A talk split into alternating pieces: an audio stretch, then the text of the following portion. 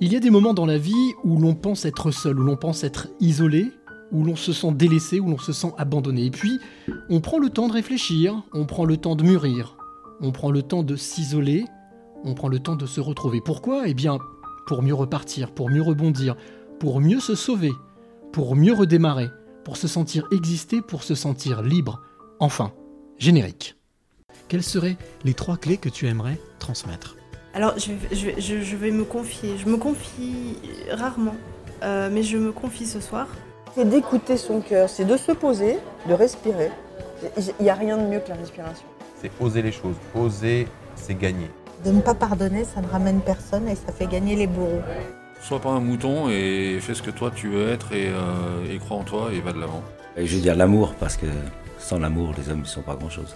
Il faut être sûr de soi et se, répéter sans cesse que je suis euh, le maillon fort et je dois impérativement laisser la trace de mon passage sur cette terre.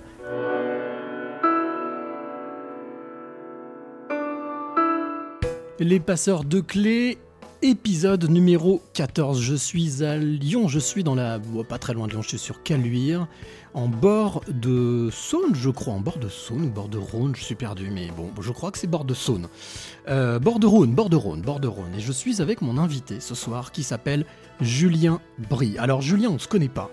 On a fait connaissance ensemble euh, ben, sur Facebook, et puis quelqu'un m'avait parlé de lui, m'a dit Tiens, regarde, il a écrit un livre, je pense que ça peut être intéressant.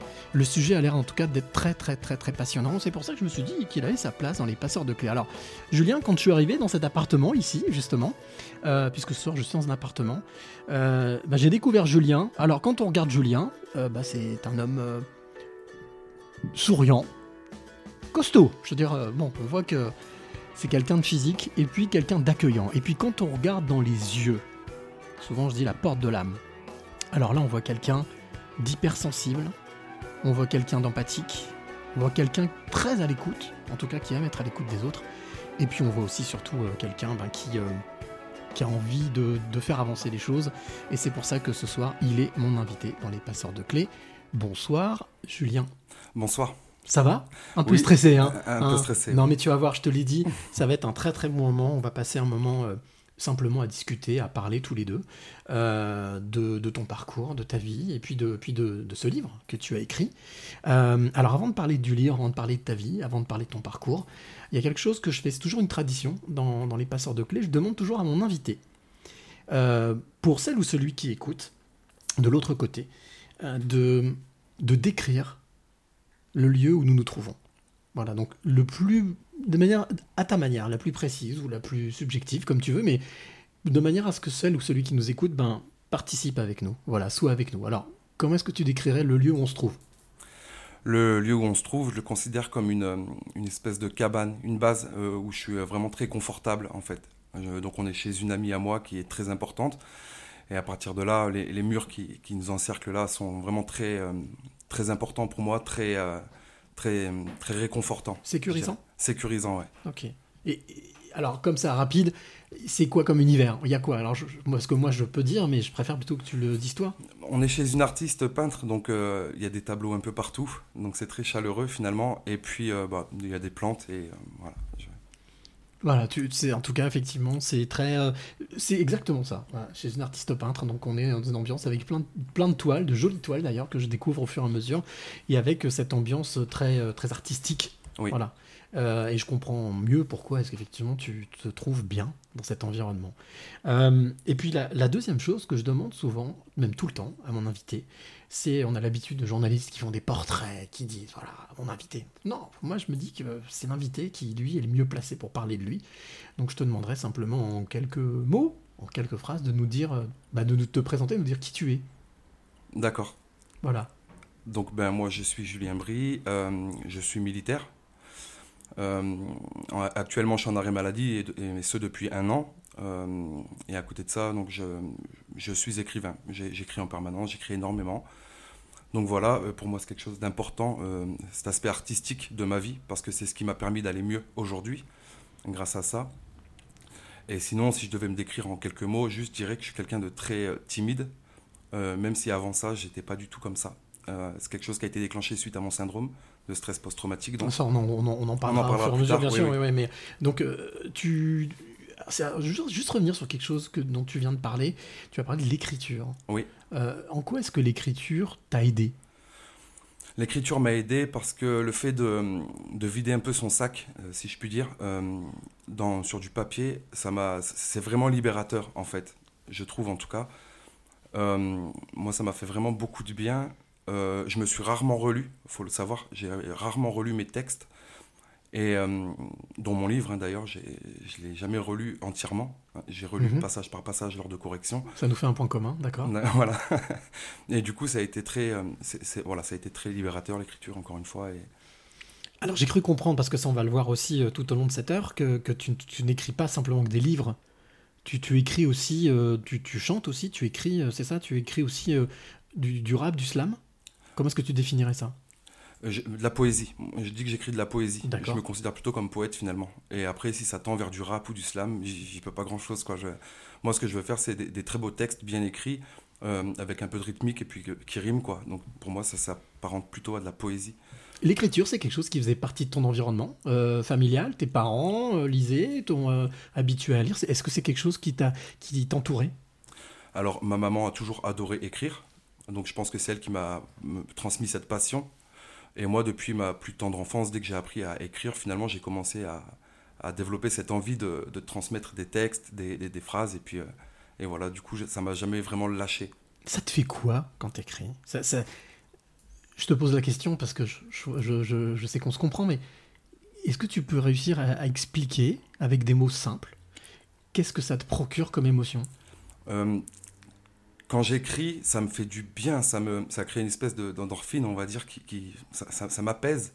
Et euh, je vais oser, hein, clairement, euh, quand, quand je relis mon texte à la fin et que je suis satisfait, ça procure un espèce d'orgasme qui est euh, indescriptible, indescriptible en fait. C'est vraiment, je, suis, je suis fier de moi à ce moment-là, je me dis, ok, c'est beau. Enfin, voilà, j'ai une espèce de, de satisfaction de moi-même que j'avais de plus. La fierté, ça fait, c'est assez important pour toi? Ah ouais, c'est hyper important. Ouais. C'est hyper important. Depuis qu'elle est revenue, ouais. C'est hyper important. Elle était partie, elle est revenue? Ouais. Bon, bah, il faut pas, faut pas la lâcher maintenant. Ah il non. faut la garder Ah, avec je- toi. Je la garde. Alors, il y a aussi une autre tradition dans les passeurs de clés, c'est que j'ai pour habitude de proposer à mon invité de monter avec moi dans la DeLorean, tu sais, du, du Dr Brown, de, de, de Marty McFly. Ah ouais. Un retour vers le futur. Hop, on retourne un petit peu en arrière. Et on retourne à aller, euh, on va dire, 6-8 ans. Le jeune, euh, le jeune Julien, à 6-8 ans. Tu te souviens ou pas? Tu te souviens de comment il était, de ce qu'il faisait de... Ce qu'il faisait, il était à l'école, mais de qui tu étais, enfant? Ouais, je me souviens Ouais. très bien. Ça donne quoi? Ça donne un, un petit garçon euh, un peu tout fou, qui, qui aime bien faire rire tout le monde, euh, qui, est, qui est très toujours en train de bavarder. Clairement, c'est Ah. un, petit garçon bavard, qui euh, idolâtre son papa, clairement. euh, qui est, dans une, qui est le cadet d'une fratrie euh, où euh, cet, esprit de fratrie est très important. Donc euh, c'est sa vie c'est jouer en fait. Sa En- vie quoi jouer. En quoi est-ce que c'est important, ça, justement, cette histoire de fratrie? Est-ce que, que tu peux l'expliquer Enfin, t'arrives à l'expliquer T'arrives à le comprendre? Donc faut savoir que nous on est euh, on est trois garçons. Mhm. Enfin j'ai grandi avec euh, euh, mes deux frères euh, mes deux frères donc on est trois garçons et euh, euh, mon père nous a un peu euh, éduqués dans un esprit de, de patriarcat assez incroyable. D'accord. Euh, donc euh, c'est vrai qu'on avait toujours cette, cette espèce de compétition, mais qui demeurait quand même être, un jeu, quoi. Ça restait un jeu. Et euh, donc cette fratrie est très très importante pour nous aujourd'hui. On est très très soudés. Et voilà, ça c'est. Et déjà, ben, ouais, depuis que j'ai 8 ans, cet esprit-là est, est ancré. Alors, tu me disais, donc, tout fou, bavard, tu te faisais reprendre à l'école? Ah ouais. Ah ouais. Ouais. J'allais souvent au coin, euh, la maîtresse me tirait souvent l'oreille. Ah ouais. Mais comme j'habitais dans un petit village, euh, c'était l'ami des parents, la maîtresse, donc euh, bon ben voilà. Mais c'était toujours euh, bien, bienveillant. Ah, c'était que, toujours- voilà. C'était Ouais. toujours bienveillant, ouais. Alors, quand je suis arrivé tout à l'heure, hein, on n'a rien à cacher, hein, j'étais en train de regarder la finale de rugby. Ça fait partie de ta vie, ça aussi, le rugby? Ah, mais le rugby, ça, ça fait partie euh, intégrale de ma vie, oui. C'est vrai? Ah ouais. Est-ce que justement le rugby, quand tu étais enfant, t'as fait du rugby? Oui. Ouais. Est-ce qu'on peut dire que de- le rugby t'a apporté certaines valeurs? Le rugby m'a apporté énormément de valeurs. Énormément de valeurs. Euh, L'esprit de camaraderie, euh, le respect de l'autre, le respect de celui qui commande et, et tout ce qui va autour, euh, la cohésion, le, sac- le sens du sacrifice, euh, tout ça c'est vraiment quelque chose. Et puis de se dépasser en permanence. Est-ce que papa, il venait te, te voir justement jouer euh, Ah, mais c'est quand lui, tu faisais qui- les matchs c'est lui qui nous y achetait. Allez hop, allez faire du rugby. D'accord. Et, et, euh, et c'est quelque chose d'où tu, tu gardes des bons souvenirs? Ah oui. Ouais. Ah oui, j'ai que des bons souvenirs avec euh, cette enfance d'une part et puis le rugby aussi quoi.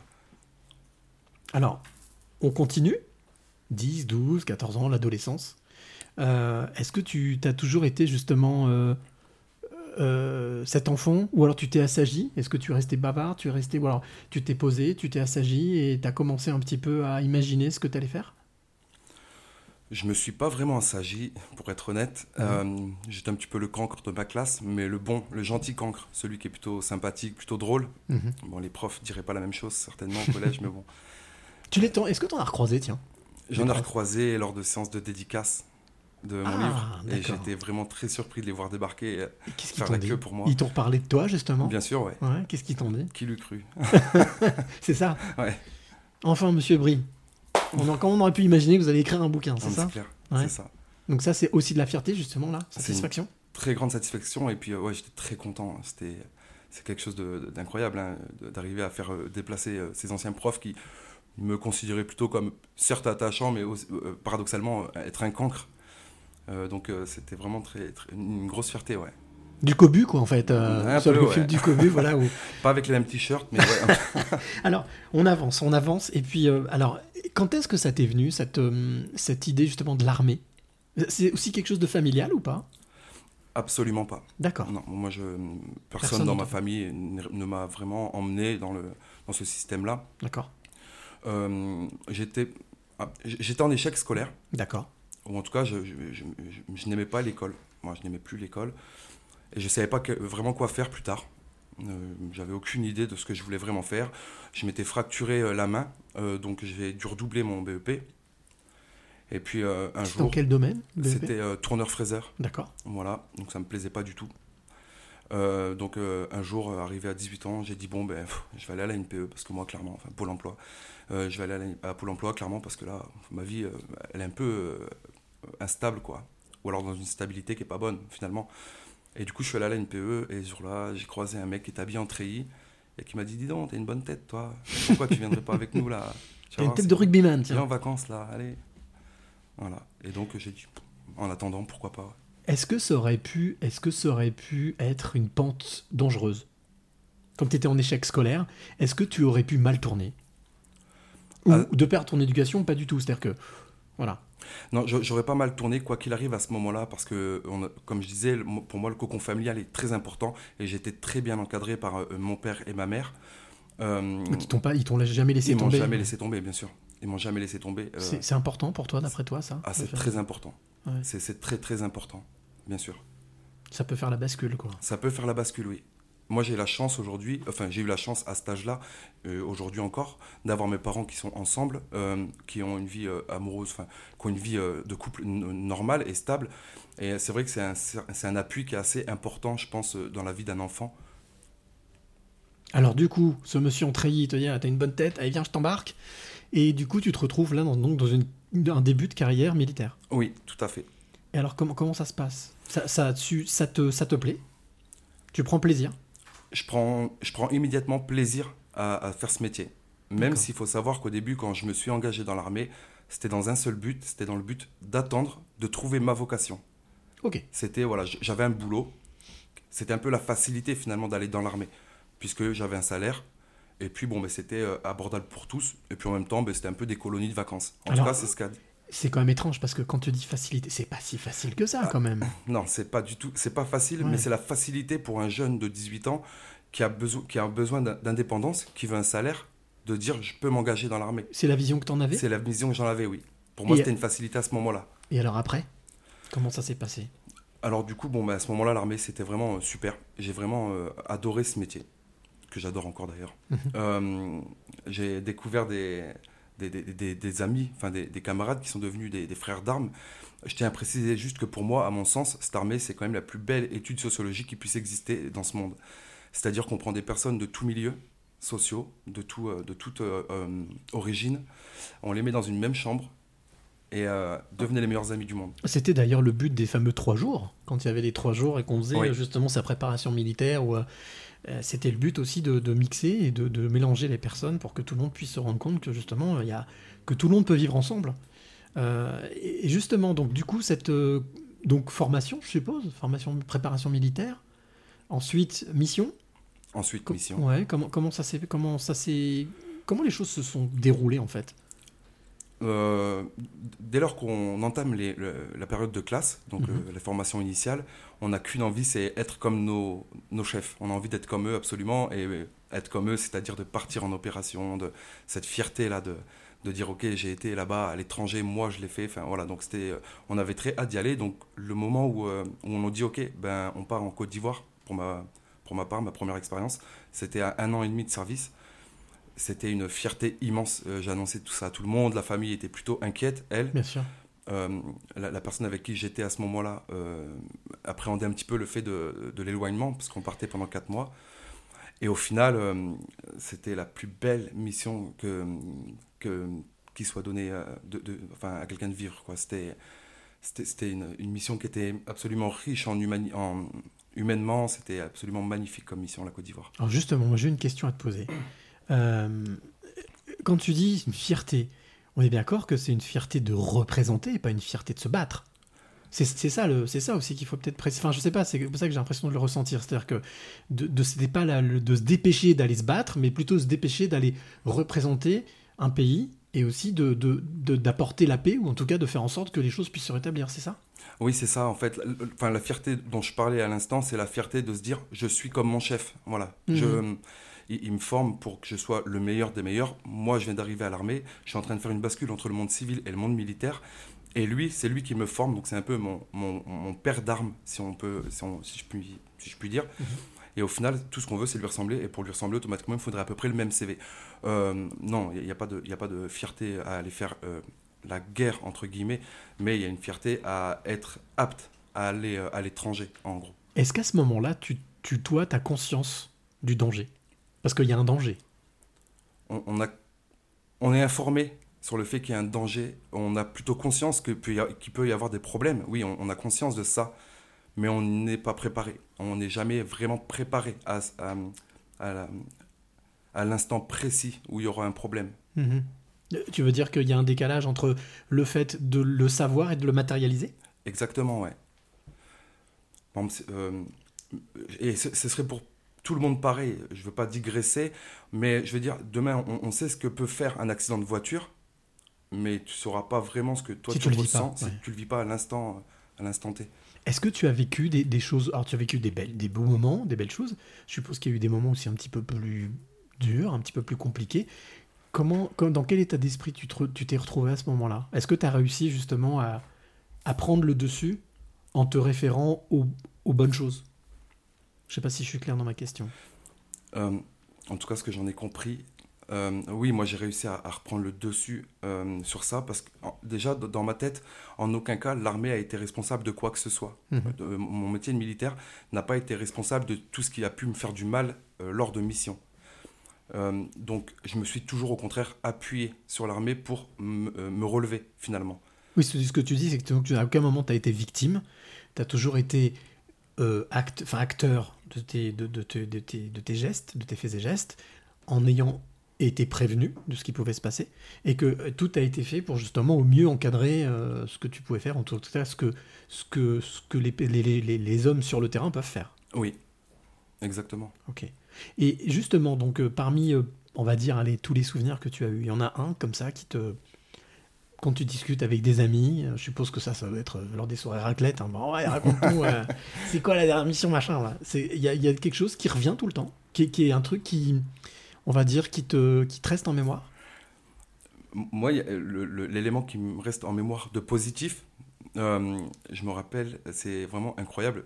Les gens pourraient penser que c'est nul, mais euh, moi, c'est quelque chose qui me marque, qui me marquera jamais. On arrive en Afghanistan, ça faisait un mois qu'on était là, il faisait chaud, et on, on- on était en tente, donc bon, on était un peu les, les moins bien Loti lotis. mais euh, j'ai un pote là qui venait des îles, Et, euh, il a mis quatre palettes, il a mis une bâche. Et il y a le mec euh, qui a emmené l'eau propre, l'eau potable en fait, qui passait par là. On a attrapé son tuyau et on s'est fait une piscine de fortune. Et, et le, le soir, on s'est retrouvé dans la, dans la piscine de fortune. Et, pff, et ça, c'est un souvenir qui est, qui est, qui est- qui est- qui est dans ma tête. ouais. Parce que du coup, est-ce que les habitants sont venus aussi pour... Ils devaient être surpris, ils ont vu la piscine, ils ont peut-être envie de, de se baigner aussi. Non, elle était cachée. Elle était, Ah. Elle était cachée. Euh, alors, donc tu as vécu... Ça fait combien de temps... Tu as vécu combien de temps justement de mission en tout? Combien de temps de mission Ouais. en tout Euh, Je dirais un an et demi. J'ai vécu un an et demi à l'e- à l'extérieur. Ok. Donc tu me parlais de la Côte d'Ivoire, l'Afghanistan, tout ça, ce sont les missions que tu as faites? Oui. Et qu'est-ce qui a fait que, que tu as eu envie de- d'écrire ce livre? Parce que donc tu as écrit un livre qui Oui. s'appelle Le regard vide. Le regard vide, ok. Quand est-ce que quand est-ce qu'est venu ce déclic? Pour- quel, a été le, quel, quel a été le besoin? Euh, le besoin, c'est. euh, j'ai eu un suivi euh, thérapeutique, en Mhm. fait, au retour du Mali. Mhm. Et la psychologue m'a conseillé de l'écrire. Et ça tombait plutôt bien parce que l'écriture, c'était déjà mon domaine à ce moment-là. Ok. Donc je me suis un peu lâché là-dedans. Je me suis un peu lâché dans, dans, dans, dans, dans- l'écriture de ce livre. Mais qu'est-ce qui fait que tu as eu. Enfin, qu'est-ce qui fait que tu as eu besoin d'écrire ce livre? Il y avait des choses qui étaient beaucoup trop. beaucoup trop lourdes, beaucoup trop dures pour toi, pour, euh, pour avoir besoin justement d'écrire tout ça? Oui, euh, enfin moi j'ai été victime d'un syndrome de stress post-traumatique. Ok, Ouais. est-ce que tu peux, on peut peut-être expliquer ce que c'est? Syndrome, Le syndrome euh, de stress post-traumatique. Le syndrome de stress post-traumatique, c'est une, une blessure psychique qui intervient dès lors que vous subissez un traumatisme, un traumatisme donc psychique, Mhm. et, qui n'arrive, et que vous n'arrivez pas à passer outre finalement. En tout cas, votre, votre esprit n'arrive pas à s'en relever, sans Donc, aide finalement. C'est pas une blessure physique, Non, c'est un choc psychologique suite à avoir, à être, à avoir été témoin de quelque chose ou d'avoir vu quelque chose et qui reste gravé. Ça, en fait, voilà, qui, qui, qui t'empêche, qui te, qui, qui, qui, qui entraîne quel type de trouble Qu'est-ce que ça, comment est-ce que ça peut se manifester Euh, bah, des troubles de l'humeur. D'accord. Euh, on a un aspect quand même qui est très dépressif. Ok. Euh, et après, c'est le sommeil, trouble du sommeil. Donc les nuits, il n'y a, plus de nuit, euh, c'est des cauchemars en permanence. Après, c'est de l'anxiété, de l'anxiété, des reviviscences. Des... Moi, j'ai eu des hallucinations visuelles et auditives. J'ai eu des, enfin, et de la colère, et de la colère. Euh, donc, on devient violent petit à petit, et euh, en fait, on arrive dans un, engrenage qui aurait tendance à nous emmener vers euh, une désociabilisation complète, Mhm. et puis ben, un enfer qui peut mener très loin, en fait. Et voilà, c'est. ce Comment, comment est-ce que tu l'as vécu, toi, ça, de l'intérieur? Parce que il y a le fait de l'exprimer, de l'écrire, il y a les psychologues, les psychiatres, mais il n'y a que toi qui peux savoir exactement comment, comment tu l'as vécu, est-ce que ça t'a procuré, comme on parlait d'émotion tout à l'heure, de l'écriture. Là, comment est-ce que, quand tu te retrouves face à toi-même, c'est quoi, le, c'est quoi les émotions, c'est quoi le ressenti? C'est de la détresse C'est C'est de la, de la peur, de la terreur. Je suis terrorisé euh, par moi à ce moment-là. Je me. Est-ce que tu restes conscient T'es- t'es- Tu es conscient de ça je suis conscient qu'il n'y a rien qui va. Et en fait, je suis conscient à ce moment-là que, que ce qui est en train de se passer, je deviens complètement fou. Je deviens fou. Je suis plus fréquentable. Faut, faut me fuir. Moi, à ce moment-là, c'est ça que je me dis, faut me fuir. Et même moi, je me fuirais. Même moi, je, je partirais de mon corps et j'irais ailleurs parce qu'il n'est pas normal, le, le- le mec là. Enfin, c'est assez bizarre comme pensée. Mais Un dédoublement? Comme un dédoublement? Euh, ouais, en fait, c'est. hum, Ouais, on combat celui qui a perdu toute confiance en lui. En fait, il y a quelqu'un en soi qui. Enfin, t'as l'impression d'être deux personnes, effectivement, parce que il y a celui qui veut continuer à, à avoir cette vie, à, être quelqu'un de bien avec so- son épouse à ce moment-là, donc mon ex-femme, et tout ça, tout ce qui va autour. Et puis il y a celui qui est, euh, qui est un démon. C'est un démon qui est en, moi à ce moment-là. Et euh, c'est un combat du matin au soir, c'est un espèce de gros bras de fer, au final, qui, qui stagne et qui reste au centre, puisque personne ne peut ni gagner ni perdre. faut juste arriver, en fait, à, à se mettre d'accord, à se serrer la main, puis à se dire à plus tard. Quoi. Enfin, je, j'idéalise vraiment la chose comme ça, c'est qu'au final, ce démon, il est très important, parce que c'est grâce à lui que je peux parler de résilience aujourd'hui. Si j'avais pas eu tout ce problème, Mhm. j'en serais pas où j'en suis euh, actuellement, à aider les gens à mon tour, à vouloir euh, euh, exploser en termes d'art, de tout ça. Sans ça, je- j'en serais pas là. Donc, euh, on est plutôt alliés, finalement, même si je l'ai combattu un paquet de temps. Est-ce que t'en- t'en as parlé de ça justement avec d'autres militaires? Ou est-ce Ah. que tu en parles simplement avec euh, des personnes qui vivent ce type de traumatisme? Parce qu'on n'est pas obligé, c'est pas destiné simplement qu'aux personnes qui sont militaires, ce type de traumatisme. N'importe qui peut, le- peut, peut avoir ce type de traumatisme? Oui, ce traumatisme, il, il, euh, le, le mal, le syndrome de stress post-traumatique, Mhm. il n'a pas de cible, quoi. Il se dit pas, enfin, il y a pas c'est pas réservé aux militaires, c'est pas réservé aux à une catégorie de force. personnes. Non, voilà. non, non, non, c'est réservé à tout le monde. Euh, même, enfin, si, moi, je, je suis très attaché au, au combat. Enfin, euh, je suis très euh, pour le, pour ce que, le- pour les femmes, quoi. Les- les- parce que je sais que c'est les femmes aujourd'hui Qui, qui vivent ça, qui subissent ça? qui subissent ça. C'est les femmes qui sont les plus victimes de, de ce trouble. Victimes ou, ou qui peuvent être le plus candidates, quand je dis candidate, le plus sujette à? Mais ça, l'un ne va pas sans l'autre. Mm. Elles sont candidates et donc par, par défaut, ben, victimes. elles sont victimes, quoi. Et justement, qu'est-ce que, qu'est-ce que tu dis à ce moment-là? Quel mot tu utilises? Quelle, quelle métaphore, quelle image quelle, Comment est-ce que tu arrives à, leur faire prendre conscience ou à, leur parler? Puisqu'on est d'accord que là, il y a un codage, il y a quelque chose. Il y a ce, démon, cet ange et ce démon. À un moment donné, il y a, aussi une manière d'approcher, de dire, d'expliquer. Euh, moi, euh, j'écris beaucoup. la plupart des textes de rap que je peux écrire euh, tendent vers, euh, vers l'entraide, euh, enfin liés à, à- la femme en fait, à celle qui va souffrir de troubles psychiques. Pas mes textes de rap ne sont pas des textes euh, ego trip où je parle que de moi. Ça parle justement beaucoup de la détresse des personnes euh, qui ont des troubles psychologiques, dont les femmes. Qui voilà, c'est, ma façon de leur dire à elles que je pense à elles et qu'en fait, si moi euh, un homme pense à elles dans ce sens-là, ça veut dire qu'on est un paquet d'hommes euh, bien, entre guillemets, à, à- à avoir envie de les aider, euh, ces, femmes-là qui souffrent, en fait. Et pourquoi plus la femme que l'homme ou que tout le monde? Parce que j'ai été très surpris, euh, suite à mes passages dans un média euh, en amont, j'ai reçu 400 messages en une semaine de personnes. Il Suite à avait- ton témoignage Suite à mon témoignage, de- dont 75% où c'était où c'était des femmes qui n'ont jamais vu un militaire de leur vie, quoi. Et n'ont jamais vu la guerre, n'ont jamais vu le feu. Et pourtant, elles, elles avaient les mêmes symptômes que moi. Et moi, ça m'a ouvert l'esprit sur ça. Je me suis dit, mais mince, euh, c'est- pas que moi, c'est pas que les soldats. Mais en plus, c'est beaucoup que elles, quoi. Ce sont des warriors, ouais. Ce- ouais, ce sont des guerrières. Souvent, c'est- ce qu'on dit. hein, Les femmes sont des guerrières quand même. hein, sont des warriors. Ouais. Moi, je le dis. Quand je le dis, on... souvent on me nez, mais c'est vrai, c'est vrai. Elles sont des guerrières, il faut juste qu'elles arrivent à en parler et à, Et à lâcher la pression Ouais. et à accepter l'aide aussi. C'est quelque chose de compliqué, ça justement, d'accepter l'aide de quelqu'un d'autre quand on est euh, dans cette situation-là. faut arriver à imaginer que l'autre euh, peut apporter une aide, en fait. Ouais, mais toi justement, qu'est-ce qui a fait que tu as accepté l'aide? Le- la détresse, la- j'avais pas le choix. J'avais pas le choix. À Au ce pied du mur, t'étais au, Au pied du mur, ouais. ouais. J'étais au pied du mur et si j'avais pas eu d'aide à ce moment-là, ben, je serais peut-être plus là. Alors, ouais. Euh, faut, faut, faut accepter l'aide et où est-ce qu'il faut accepter l'aide C'est ça, c'est de se dire, ben, on n'a pas le choix, quoi. Bon, je te propose qu'on fasse une petite pause.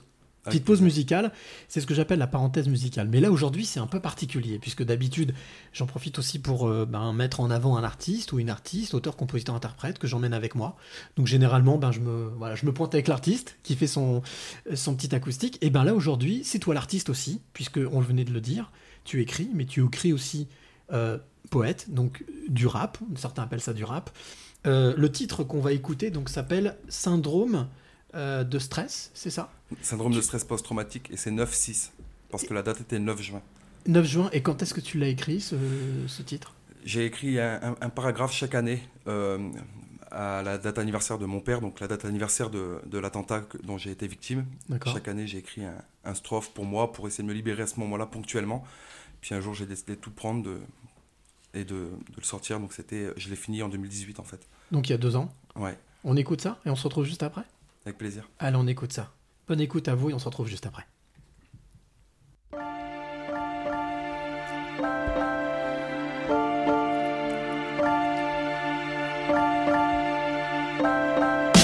On est le 9 juin, docteur, veuillez trouver 6 juin ma douleur. Nous rentrons de ce jour si spécial, sans mal à l'âme, car le mal n'a mal. Le carnaval débute, les masques tombales s'installent. On se colle une timbale dans une froideur hivernale. Cette période fait chier, c'est un carnage anal. Le silence opère, pas de réseau, je ne pense qu'à mon père, car c'est son anniversaire. Pour le reste, c'est flou, on accuse le coup. On regarde par terre, regrette ce monde de fou. Je me pensais puissant et c'est là que j'échoue. Personne n'en parle, on a perdu le moral. Mais les jours s'enchaînent, on rêve de vengeance s'enchaîne.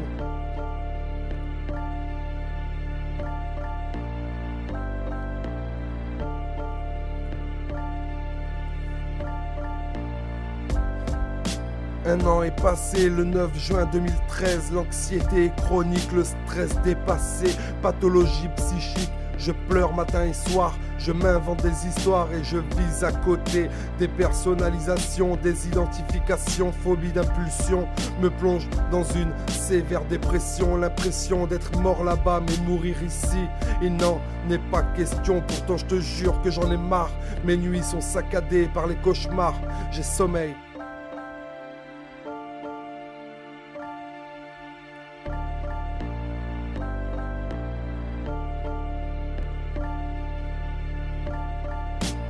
Deux ans passés, le 9 juin 2014, le verdict est tombé, je ne repartirai jamais. Je vire la prose et n'écris plus que ce mal, obsédé par mes phobies, j'en oublie qui je suis. Omettant de vivre ma vie, des parenthèses carcérales écrasent mon lobe frontal. Arrive le conditionnel, trop de et si. Je ne vis plus que dans un futur macabre de psy. En charlatan, j'avale la camisole quotidiennement, j'ai peur, peur d'y rester. Et mes nuits sont toujours tronquées. À n'importe quel moment, mes extrémités tremblent mes orteils se serrent, mes ongles disparaissent, ma mâchoire claque, j'en ai perdu dedans et des frissons parcourent mon corps.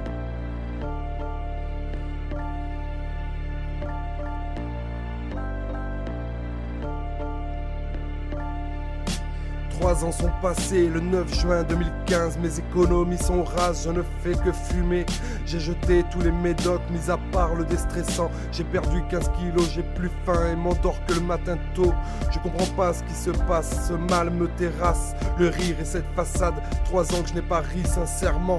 Je deviens le pitre, mon image est belle dans les yeux de ceux que j'aime. Me voir souriant évite pas mal de questions de mère et père souciant.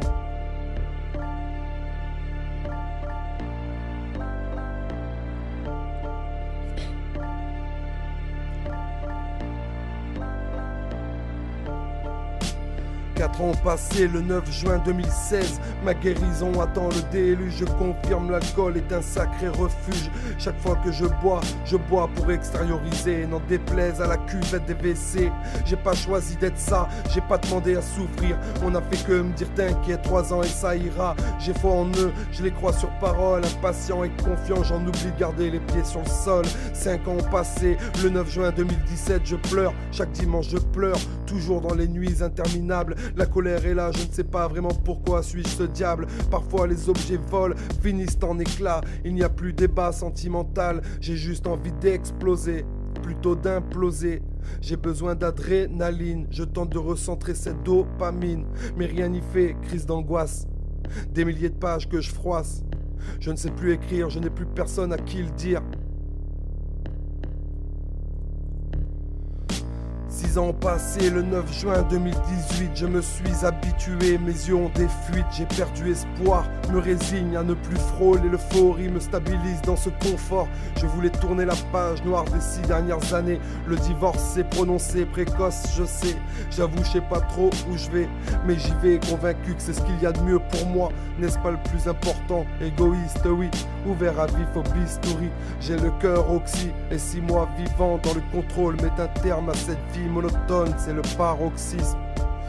Sept ans passés, le 9 juin 2019, j'ai une pensée pour ce jour pourri. Je refuse de penser à eux, mais fais le deuil de mon esprit.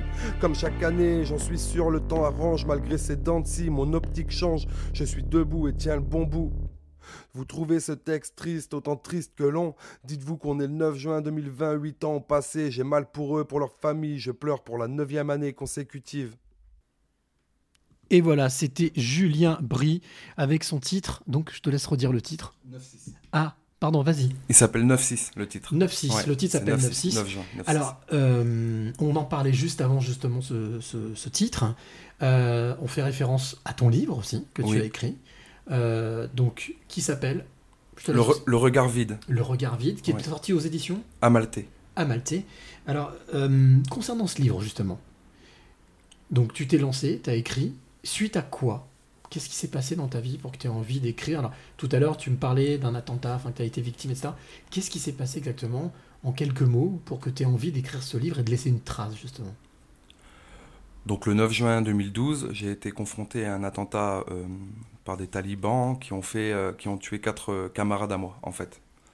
J'étais sur position et ben, à ce moment-là, ça a été très... c'est- de là qu'a été déclenché mon syndrome de stress post-traumatique. Comment, comment euh, j'essaye de m'imaginer. Je ne peux pas être, mais Ouais. j'essaye de m'imaginer. Donc, tu es en patrouille, tu es avec ce groupe d'a- ce groupe de- de- d'amis, de, camarades, euh, et il se passe ce qui doit se passer. Il se passe ce qui se passe. Euh, Est-ce que tu te souviens de, de ta première réaction? De, de comment tu t'es retrouvé C'est important de dire qu'à ce moment-là, on était justement en, en stand-by. C'est-à-dire qu'ils donnaient des cadeaux aux enfants, c'était lors d'un marché, en fait, Ok. d'un marché local. Et nous, comme euh, voilà, on- notre armée, on est comme ça, on, va, on aura tendance à, à donner des cadeaux aux gens, voilà, à se montrer euh, positivement, en fait. Et euh, moi, à ce moment-là, on était en pause dans mon véhicule. Moi, j'étais opérateur tourelle, donc c'est moi qui étais dans la grosse tourelle de, de- Mhm. du VBCI, donc de- du char, si vous préférez. Et j'étais en stand-by quand il y a eu l'explosion, je regardais dans, je regardais dans mon petit hublot en regardant les, les camarades justement en train de d'œuvrer pour le- la population afghane. Et à ce moment-là, j'ai vu la- cette, euh, cette personne courir déguisée en, en burqa et qui s'est fait exploser. Donc c'était un suicide bomber Mhm. qui s'est fait donc c'est un, attentat suicide euh, qui s'est fait exploser sur euh, les quatre Français en fait. Donc, les, les quatre, euh, les quatre camarades Oui. qui faisaient leur patrouille et qui donnaient les cadeaux C'est ça, là. Exactement. Le, le- le premier sentiment à ce moment-là, ça a été. Euh, ben, j'ai été en état de choc. En état de choc. Euh, C'est pas vrai. euh, j'ai l'impression que c'est pas vrai, que c'est pas possible. C'est pas en train d'arriver. Quand tu dis en état de choc, ça veut dire que là, on perd tous ses moyens. On perd tous ses moyens. Ouais. Ouais. On est en, comme en pause. On est en arrêt. Paf. Ouais, c'est ça. On, en- on est en, en- on est sur pause. Et est-ce qu'à ce moment-là, il y a quand même malgré tout ce, ce sentiment de survie qui, qui te fait réagir tout de suite, qui te fait rebondir Parce que je parlais de rebondir au début du texte, euh, de, de- le texte que, que j'ai lu au tout début. Est-ce qu'il y a un instinct justement, un instinct de survie qui fait que il y a le fait qu'on est scotché? Voilà, on est voilà, on est traumatisé par ce qui se passe, mais en même temps, à un moment donné, on se dit, il faut réagir. L'instinct de survie, je sais pas.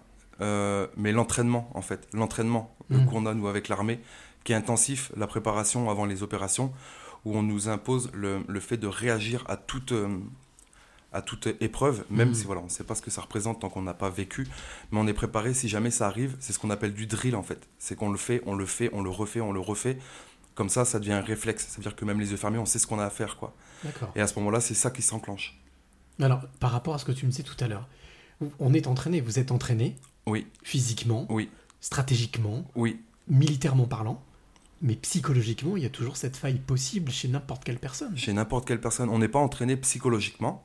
Y compris des personnes qui ont été victimes, par exemple, d'attentats. On parle toujours des mêmes attentats à Paris, enfin, Oui. des civils qui sont victimes. Euh, est-ce que est-ce que c'est quelque chose auquel on pourrait imaginer d'être préparé? Euh, Il y, y a sans doute des possibilités pour se préparer à ce genre de choses. Je pense à certains pays, par exemple, qui vivent constamment dans la peur. Euh, Je pense à Israël, je pense à d'autres pays enfin, qui sont constamment en guerre, ou le Liban. Est-ce que tu penses que c'est quelque chose qui fait, à partir du moment où ça fait partie intégrante de ton quotidien, ou c'est quelque chose, quelque chose qui peut, qui peut t'aider, ou, ou de toute manière, non, on est toujours, euh, on est toujours la cible ou toujours victime. Il y a peut-être des solutions qui existent pour préparer les personnes au traumatisme, mais euh, je suis pas sûr que les, les solutions soient les bonnes. Je veux dire, on pourrait montrer des images choquantes euh, à une personne en permanence, pour comme ça, ben, le jour où elle en voit une en vrai, bon ben, ce sera assimilé, Mm. ok, je Mm. sais quoi faire derrière. Je suis pas sûr que ce soit bon, je suis pas sûr que ça terrorise pas la personne euh, lors de ces entraînements-là. Que Et ça, ça n'engage que moi, hein, c'est c'est sûr, une sûr. idée que je pourrais C'est avoir. une question, hein, pour- non, mais Oui, bien sûr. ouais. C'est une interrogation, mais sachant qu'effectivement, ça peut aussi faire l'effet inverse. Ça peut aussi Ça faire l'effet inverse, exactement. Donc je suis pas sûr qu'il y ait vraiment de, de, de possibilités. de- C'est plutôt le après, en fait. Voilà, c'est plutôt le après, comment se rendre compte euh, que quelqu'un est traumatisé, comment se, et comment le soigner, Mhm. comment l'accompagner. Comment ça s'est passé pour toi justement? Parce qu'il y a eu cette mission, t'es retourné au camp de base. Ça a été quoi le, très rapidement le process, le- le- le- la chronologie Euh, T'es pris en charge On t'écoute on est à un mois de mandat en Afghanistan quand il y a l'attentat. Mhm. On est là pour une durée de six mois. Et euh, incroyablement, on reprend les missions euh, normalement. On met tout ça de côté et on, recontinue, on continue les missions. Je le dis très bien dans mon livre, le soir quand on rentre, euh, enfin le matin quand on rentre de cette mission qui a été complètement, qui a été dramatique, on rentre de cette mission, on arrive, personne ne parle, et puis il y en a un qui décapsule une bière, et on boit une bière. Et, c'est, et de là, il y en a qui arrive, il fait le, il fait le pitre, on rit un peu, et on repart, au- on repart en mission. C'est c'est bizarre ce que tu me dis parce que ça ressemble étrangement, bigrement à de la pudeur. Une forme de pudeur, c'est-à-dire de pas dire, de pas dévoiler, de, de pas le- la peur de choquer l'autre et de le garder pour soi. je, mon- je pense que ça peut être ça, la, la peur de, de- de- On n'a pas envie d'en parler parce que bah, déjà on est encore un peu sous le choc.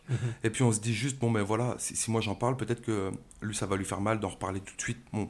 Et du coup, ben, chacun se, se refuse d'en parler. Et donc à ce moment-là, il y a une espèce de silence et on passe outre. Est-ce que par exemple ça pourrait pas être la solution de déminer la chose tout de suite? De- Tu vois ce que je veux dire?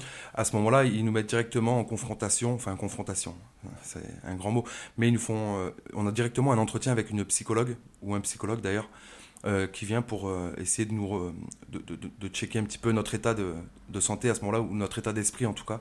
Alors il y a, y a- y a Laurent, il y a Laurent là justement qui laisse un petit commentaire qui dit pour dédramatiser. Est-ce que ça justement c'est l'une des solutions, l'un des outils de dédramatiser les choses? Euh, dédramatiser, justement le, le fait d'avoir bu cette bière et que la personne qui n'était pas sur le lieu à ce moment-là avec nous soit arrivée en disant ça va les gars, allez venez on boit une bière et on, essaie de penser à autre chose. Je pense que cette personne-là a bien fait le- son rôle de dédramatiser justement pour qu'on puisse passer outre. euh, Et continuer la mission. et continuer l'émission, parce qu'il y a eu cinq mois de mission. Mhm. Je suis revenu en France, Ouais. donc pendant deux mois, il y a eu la période de Noël, et en fin janvier, euh, en février, on a été, on a été redéployé au Mali. Et au Mali, euh, là, j'ai eu euh, le, le- le deuxième élément déclencheur en fait de mon syndrome de stress post-traumatique. Mhm. C'est là que j'ai eu les premières hallucinations, les crises d'angoisse, les, les- les trucs qui sont vraiment arrivés euh, comme, euh, comme un parpaing euh, Ouais. sur le coin de la figure. Et Est-ce que tu penses que justement c'est ce traumatisme que tu as vécu en Afghanistan, tu reviens en France, tu repars, est-ce que tu penses que tu l'aurais eu si tu n'étais pas reparti? Ou est-ce que ça a été un élément, un- tu dis un des éléments déclencheurs, mais est-ce que ça, ça a vraiment accentué? Je ne sais pas si je l'aurais eu euh, si j'étais pas reparti. Ce que je sais, c'est que je si je l'avais eu plus tard, il aurait été beaucoup plus dur à, à soigner ou à traiter. Moi, c'est, je sais que je, je dirais toujours que ce départ précipité, euh, pour enfin précipité, bien que j'étais volontaire à ça, ce départ précipité après mon, mon- le, cet attentat du 9 juin, euh, le départ au Mali, donc 9 juin 2012, hein, c'est ça? On est en 2013, euh, 2013. 9 juin 2012, oui, et après on repart au Mali en 2013. D'accord. Et euh, je sais que je pense que c'est un mal pour un bien qui soit arrivé si tôt. Parce que Mhm. dans nos vies, on a tous, on, on- on vit tous des traumatismes. Enfin, il y a très peu de personnes qui peuvent dire, moi, j'ai jamais été traumatisé. Ou alors ils ont une chance euh, incroyable. Mais euh, et du coup, si, si j'avais eu ce problème-là à 45 ans, 50 ans, Plus tard. un deuil, quelque chose qui m'aurait euh, fait tomber dans une dans les mêmes symptômes de, de- de tristesse, de, de, ce démon qui m'aurait fait renaître ce démon, ça aurait été beaucoup plus dur parce qu'elle aurait été beaucoup plus ancrée, la, la douleur. Est-ce que tu lui parles à ce démon? Généralement, c'est ce qu'on fait quand on écrit. hein. On se parle à soi-même, voilà, et puis on se, on se confronte. Est-ce que ça t'arrive des fois de, de faire face, de lui faire face, de dire, écoute, c'est bon, rentre chez toi maintenant? Oui, au début, je lui demandais, je lui demandais de, me, de me laisser tranquille. Euh, ça ne marchait pas.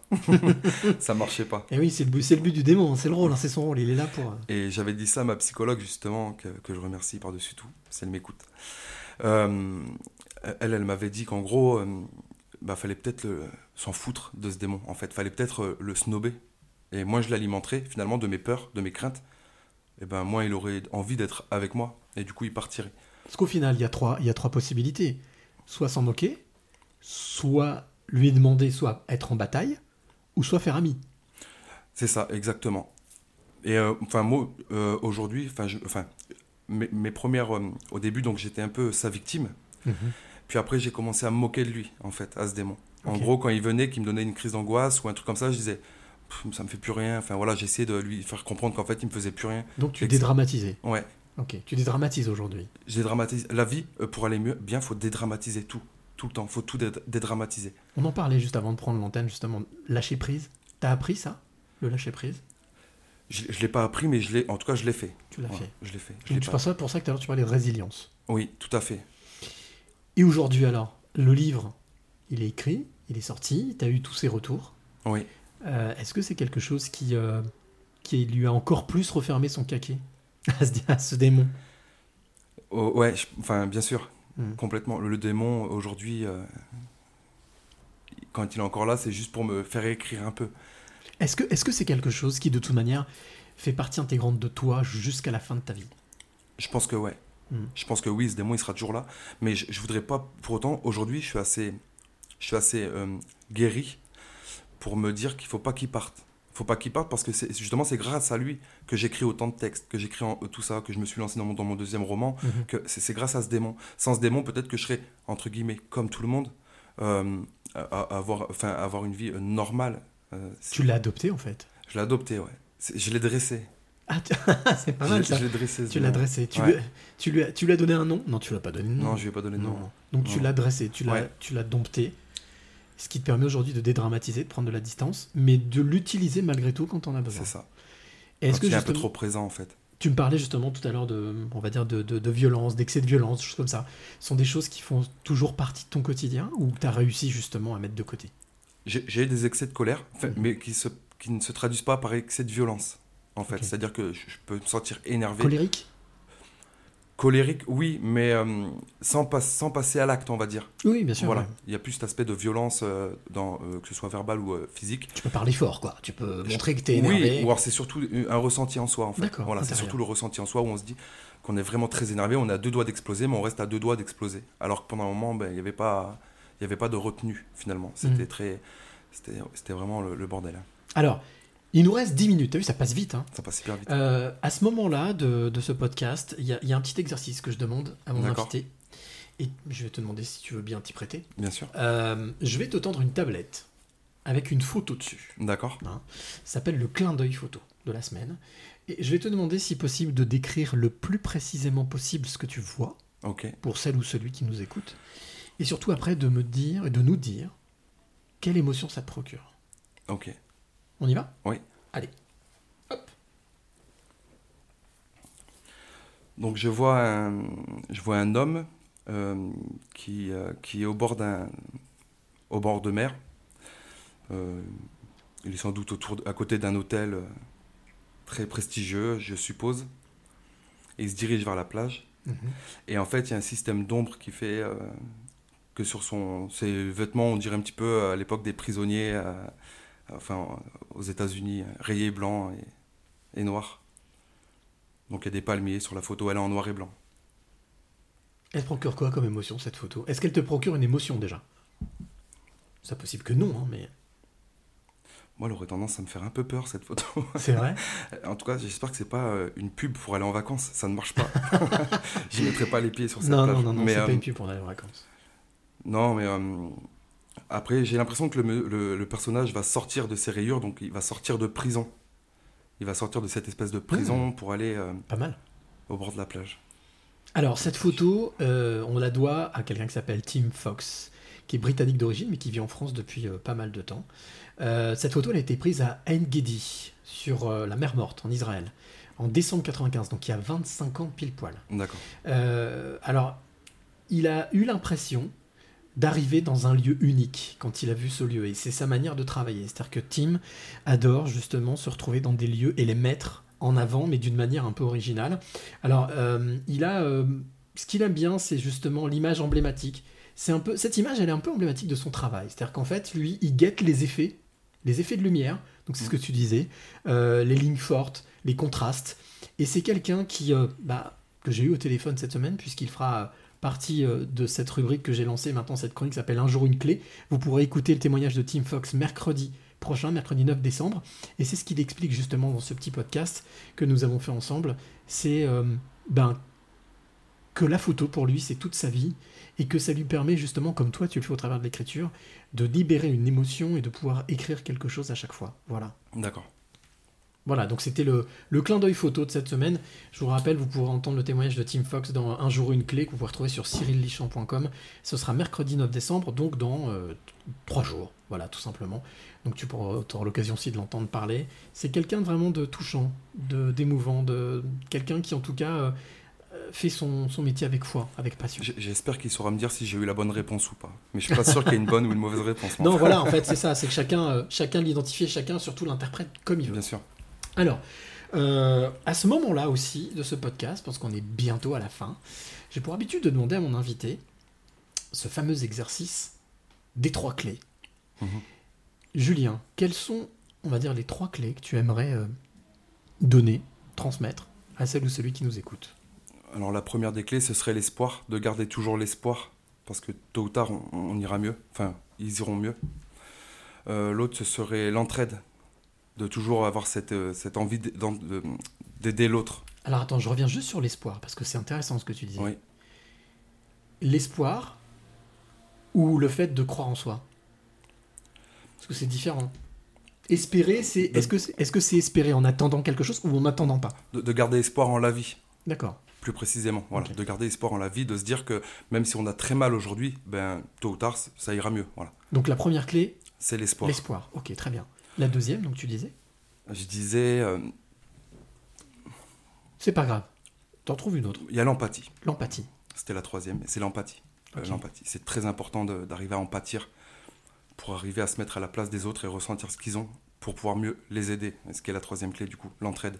L'entraide, c'était Ouais. la. Ouais, ouais, c'est celle que tu. Ouais, l'entraide. L'entraide. En quoi est-ce que l'empathie, c'est important pour toi? Pour moi, l'empathie, c'est important parce que le, quand on rentre et qu'on a un mal, en général, on- les gens ne peuvent pas se rendre compte de ce qu'on a parce qu'ils ne le ressentent pas.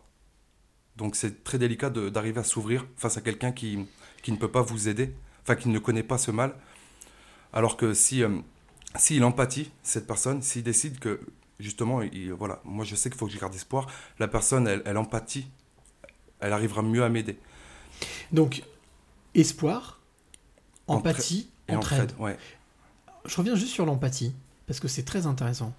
Euh, Est-ce que pour toi, tu fais partie de ces personnes qui, euh, qui estiment qu'on peut être empathique à partir du moment où on a vécu les choses? Ou pas forcément?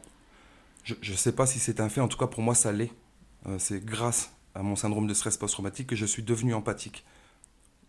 Tu l'étais pas avant? Je l'étais pas comme ça, non, je n'étais pas empathique avant. Tu penses pas que c'était quelque chose qui était en toi, mais qui était caché? Je ne sais pas. Hmm. En tout cas, t'en avais pas pris conscience. j'en avais peut-être, en tout cas, je n'en avais pas conscience. Oui. Mhm. Et aujourd'hui, tu exprimes comment cette empathie Au quotidien? Moi, le, le moindre témoignage me fait euh, quelque chose et ça me donne vraiment envie de, d'aider, d'aider ceux, qui, euh, ceux qui souffrent, en fait. Il y, a- il y a aussi une part d'hypersensibilité quand même. Oui, certainement. Tu l'as accepté, cette. euh, Parce que souvent on dit, les militaires, ils sont forts, ils sont Ouais, constants, ah, mais euh, on n'est pas des mauvais, etc. Mais, mais on a le droit aussi d'être hypersensible. Est-ce que tu cette, éti- étiquette d'hypersensible, elle me va pas. J'ai- J'aime pas cette étiquette. Pour autant, je suis obligé de, de, de, de- de l'accepter puisque c'est a priori c'est les faits. Euh, les gens avec qui je discute, les gens, les médias me disent que j'ai cette étiquette. Les retours que j'ai de que j'ai cette hypersensibilité. Alors, je peux- je- on, va, on va pas parler d'étiquette, d'accord Non, oui, on, de- on- on- on enlève cette notion d'étiquette, c'est simplement est-ce que c'est quelque chose que tu, que tu ressens, même si tu veux pas l'accepter? Est-ce que quelque chose qui fait partie de toi? Oui, je, je pense que oui. Euh, ça fait partie de moi l'hypersensibilité. Je suis touché par la moindre chose Mhm. parce que j'empathie trop peut-être, mais- mais assez pour euh, vouloir venir en aide. Alors ça aussi c'est très intéressant. Est-ce que tu arrives à mettre la distance par rapport à ça? Est-ce qu'aujourd'hui tu arrives, toi qui es qui était sur le champ, qui était sur le qui était, qui était dans l'émission, qui était sur le terrain, est-ce qu'aujourd'hui quand tu es face à quelqu'un qui te parle parce que ça peut être aussi quelqu'un que tu crois, que tu connais pas, qui, se met à te parler de, qui se met à te parler de sa vie. Est-ce que tu arrives à garder la distance ou est-ce que c'est justement tu arrives à vite tomber dans, ce- dans cette partie de l'empathie, c'est-à-dire de d'être submergé par ce qu'il te raconte? J'arrive à garder la distance parce que je me l'impose en fait. Puisque j'ai eu des expériences au début où les personnes d'elles-mêmes qui revenaient me disaient Ouais, j'ai besoin de parler, euh, est-ce qu'on peut parler? Et moi, automatiquement, je disais oui, bien sûr. Et je me suis rendu compte qu'en fait, ça ne me faisait pas du bien du tout.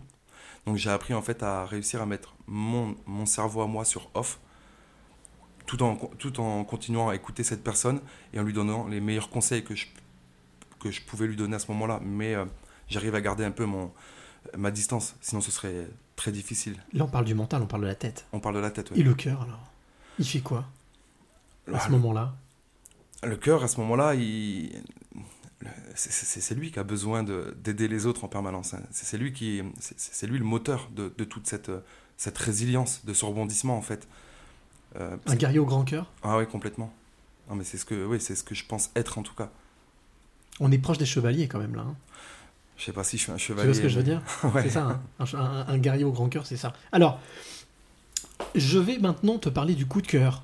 Toutes les semaines, j'ai un coup de cœur. Alors, jusqu'à maintenant, c'est un coup de cœur littéraire, mais je me suis dit, pff, pourquoi coup de cœur littéraire? Je peux vous faire un coup de cœur culture, tout simplement, un coup de cœur, tout simplement. Alors, euh, aujourd'hui, j'ai envie de parler d'un d'un coup de cœur que j'ai eu pour un podcast audio, justement, littéraire, qui s'appelle Trois petits points.